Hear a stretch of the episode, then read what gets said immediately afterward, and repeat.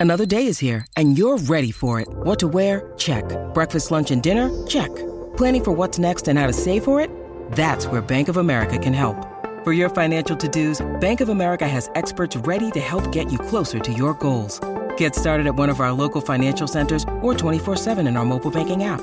Find a location near you at bankofamerica.com slash talk to us. What would you like the power to do? Mobile banking requires downloading the app and is only available for select devices. Message and data rates may apply. Bank of America and a member FDIC.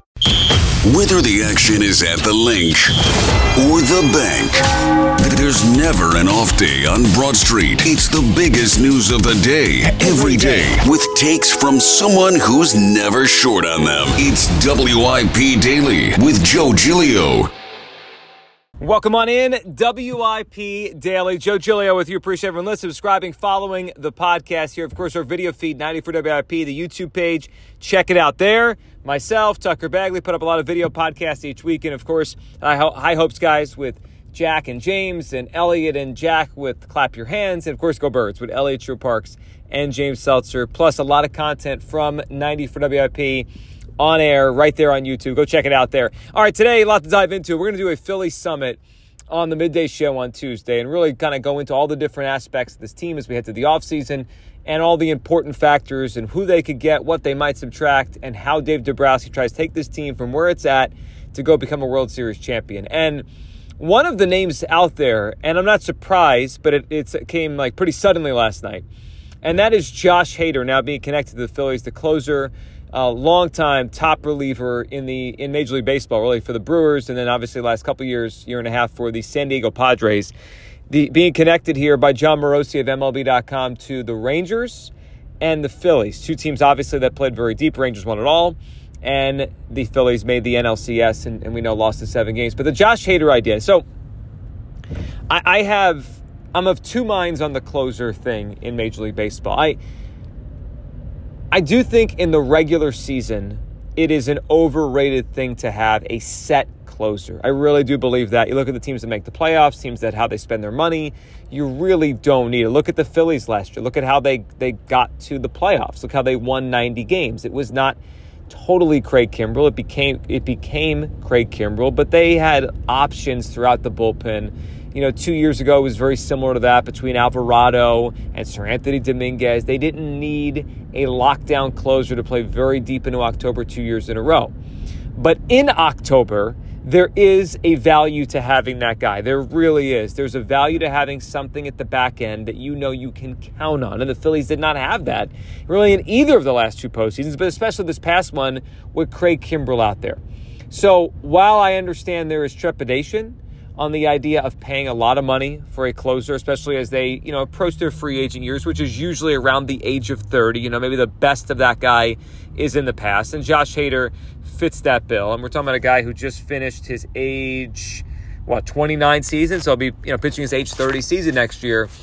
So there's, you know, when we see the contract numbers for Josh Hader and it's like four years, you know, $100 million or, or something in that range. I mean, he's going to want to break Edwin Diaz and, and be the highest paid closer in the history of baseball. When we see that, there's going to be some oh no factor to it.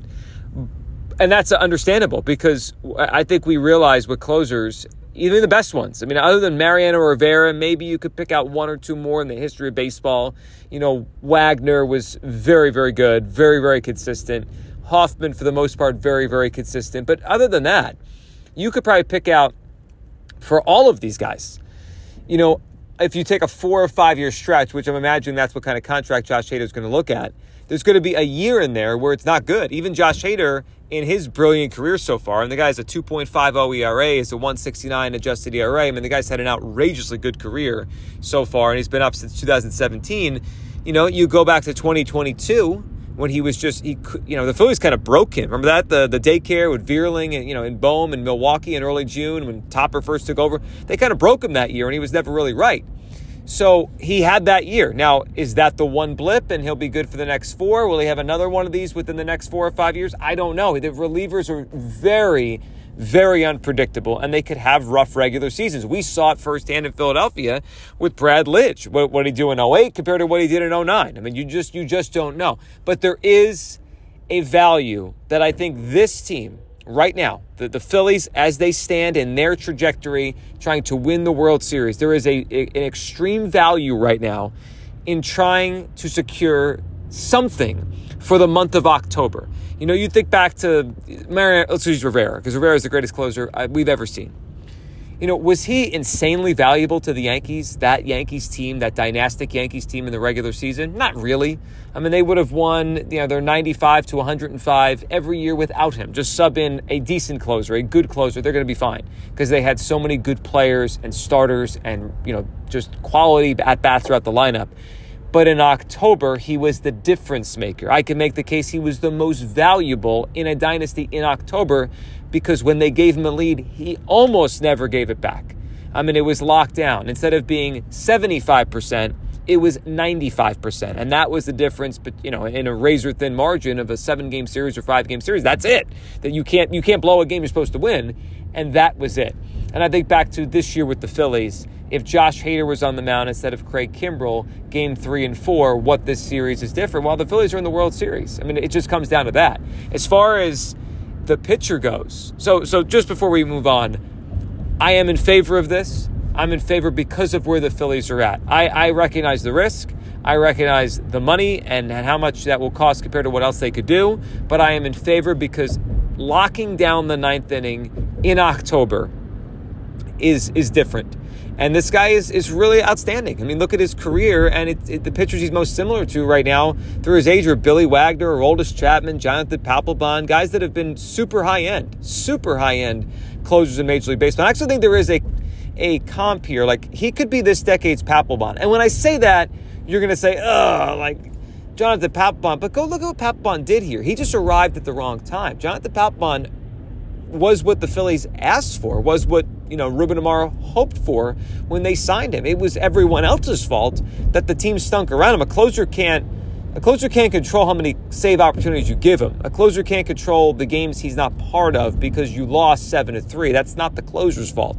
It just doesn't work that way. Now, allocation of resources, where the Phillies were in their trajectory. They, they, they misread everything back in 2012. Now, is this team better set up for success 20, 2024, 2025, 2026? I think we hope so. Not a lock, we hope so. They are a little bit on the older side. You know, if we're talking about them in this run, they're probably more in the 2010 range. If we go back to like 07, 08, 09, or, you know, like, like we're kind of comparing this run of the Phillies to that run, I think we're more like 2010 ish version of the Phillies. Um, that's what 2024 could be. So I think there's a little longer runway of success before this thing starts to fall down. And Hader could be a missing kind of piece when it comes to October. So that is something to keep in mind. Another thing to keep in mind as you kind of work your way through all right, how, why, and how does the puzzle fit together. I do think it's interesting to note what's been out there through the rumors of free agency so far. And I always like to correlate these things. Like, all right, does A go with B or does A not make any sense with B? Okay, so what have we heard so far? We keep hearing Aaron Nola, see you later, right? That he's not going to be back. That they're, they're pro- this is not going to happen. They're $100 million apart, according to Jon Heyman. The rumors out there are, right now are the Cardinals and the Braves. It just, it really, it's starting to pick up to where it's, it feels loud that Aaron Nola is not coming back. I mean, there's very little connecting him back here, you know, unless John Middleton comes in the last minute with a blank check it feels like, and it's just, just the way it feels, that Aaron Nola is going to pitch somewhere else next year. Okay, so the Phillies are going to lose the biggest asset Nola brings, which is his innings, his ability to pitch deep into games. And what have we noticed with the other side of the rumors, who the Phillies, you know, are connected to? Okay, we've heard Sonny Gray, who pitches high-end innings, but not a lot of innings. Okay, we've heard Blake Snell, who pitches high-end innings, super high-end innings, but not a lot of innings. And now we've heard of the Josh Hader name, which is a super high end kind of closer here who could end a game or, or just dominate an inning for you. And what that makes me wonder is if the Phillies are planning to build a different kind of staff, you know, with Zack Wheeler obviously at the top and being a very, you know, he's, he's a workhorse. But I wonder, you think about Ranger Suarez, you think about Sonny Gray or Blake Snell or whoever that is. And I wonder if the Phillies are planning here, and Christopher Sanchez, who Dave Dombrowski keeps penciling in as as a guy that is going to be in the rotation. I wonder if the Phillies are planning to have more of a modern day rotation. Maybe maybe two guys that pitch deep into games. That'd be Zack Wheeler and Taijuan Walker. You know, they'll give you their six or seven. Uh, obviously, Wheeler does it better, but just, you know, that kind of pitcher. And then have the other three starters be more of five inning variety the Snell, the Gray, the Ranger, you know, the, the Sanchez. Occasionally get you through six, but mostly five inning starting pitchers. And I wonder if their plan is to build out a super bullpen in lieu of that and go a different way and, and find a different way about it. I mean, that either can work. I mean, I, I, think we have tradition in our minds, but look at the way most teams are built nowadays. They don't have, you know, inning eater after inning eater after inning eater in the rotation. Now, having a team that has more than one or two is rare. So the Phillies could go this direction. And, you know, bullpens are volatile. You don't know what you're getting year after year, but I, I would feel pretty good about the idea of having Hader and Jeff Hoffman and Jose Alvarado and Orion Kirkering. Like that, I'll start my bullpen with those four, and I'll cross my fingers on Seranthony. I'll cross my fingers on Soto that one of those two guys has a good year next year. And then you've got five. That does it include Matt Strahm, who we know is a quality pitcher. Not, you know, I don't think he's super high end, but he's a quality major league, you know, swing guy. So now you've got something, right? And we're not even talking about and the Fleming guy they got from the, the Rays last week. I think could be an interesting arm. So now we're talking about building a bullpen of depth, of strikeouts, of the ability for Topper night to night to mix and match. Now, Hader used to be a guy when he was young, and I loved him when he when the way he pitched when he was young. He'd come in at any moment. He'd be a fireman. Sixth inning, fifth inning. Craig Counsell used him Im- immaculately back in Milwaukee, you know, a long time ago. Those days are, are different now, and he doesn't do that. Now he's a one inning guy and you know he's evolved. He, he's he's no longer what he was in going six outs or five outs. Now maybe in October he would. I don't know. It was a weird moment this year at the end of the season where he didn't want to go into a game, and, and Melvin seemed to be upset in, in San Diego. So there's some weirdness, a little, little prickly nature. It feels like to Josh Hader, but the guy's outstanding as a pitcher. I mean, he just he is an outstanding starting pitcher here for and he's a relief pitcher, and he's been so for a very long time. The other thing to consider with the Hader situation and, and like their pursuit, possible pursuit of Josh Hader, is is the money. And, and look, I mentioned a few minutes ago, it's going to cost a bunch per year, but it'll probably be on a smaller term deal. And I wonder if the Phillies, you know, obviously per year matters, luxury tax matters, but I'm also wondering if they have in their head some sort of budget for what they want to spend this offseason. Let's just let's just go under that premise, okay? And I'm wondering if, yes, per year, Sonny Gray and Josh Hader would be more expensive. It's two players versus one compared to Aaron Nola. But on total contract value, it's probably less. And I wonder how they equate all that into it as they plan out this year, the next year, future years. Obviously, having Trey and Bryce signed up for a very long time. Do they want another super long term deal where they have to worry? You know, it's just, it's kind of piling risk on top of risk on top of risk if you're going to have Turner at the age of 39 and Harper at the age of 39 and Nola at the age of 37? Is that what you want as you, you know, look forward to 2029? I, I don't know. And I'm thinking about the idea of, okay, let's say they're willing and comfortable shelling out 200 and $200 million this offseason. And let's say they can get Josh Hader for $100 million and they can get Sonny Gray for $75 million. And now they have added a starting pitcher to replace Nola. They have upgraded their bullpen immensely, and they still have $25 million to play with for whatever they want to go do. I mean, however they want to accentuate the ball club, whether it is getting another outfielder to play left field and, you know, keeping Castellanos or moving on from Castellanos and trying to get a super big name like Mike Trout in the outfield. I mean, however you want to do it.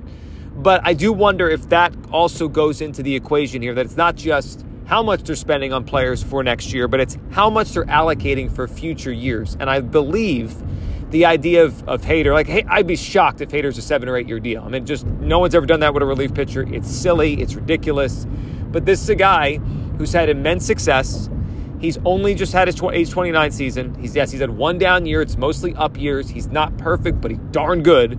And you know, he's on a trajectory that will likely end up in Hall of Fame contention. I mean, he, has got a Billy Wagner type of start to his career, Aroldis Chapman kind of start to his career, Jonathan Papelbon kind of start to his career, guys that we discuss in the in the context of p- possible Hall of Fame. I, I think Billy Wagner's on the path to making it.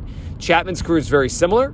You know, Papelbon, he was a character, but boy, was he a good pitcher when he was on, and he was on for a very long time. And I, I think we have a guy in, in Hader that's got years left. And the other, just quick ironic part about signing Hader is he already has been part of, and this is not, not really for any reason, but just the reality of it. part of one of the biggest moments in Phillies history at Citizens Bank Park. Like he should have been in the game to face Bryce Harper, Bedlam at the bank. Like that should have been him. And for some reason, Bob Melvin went to Suarez there, and it turned into a disaster for the San Diego Padres, and it helped propel the Phillies to the World Series. So, you know, is this kind of a a fate thing that he's destined to be here to be the missing piece? I, I don't know. Typically, I'm anti closer with big money, with big years. This guy is an outlier. The Phillies are in a unique position where they need a missing piece. They need missing pieces. They need the finishing touch to October. I think it would help Topper manage through October because he would have one thing settled, that ninth inning. Or, you know, I, I hope he'd be open to pitching whatever inning, but he'd have an inning settled. I don't think he's at the point now where he's going to go multiple innings in his career, but he'd have an inning settled once a game. You just know it's an eight inning game because I've got Josh Hader. I think that would really help Rob Thompson in the month of October. I'm in. I'm officially in. I'm usually not the guy who says, go spend big money on a closer. This closer is really good. This reliever is really special. It's a good way to build this team and add to this team for the month of October because that's all that matters to the Phillies. I'm officially in on going to get Josh Hader. Appreciate everyone listening, subscribing, following WIP Daily. Thanks so much.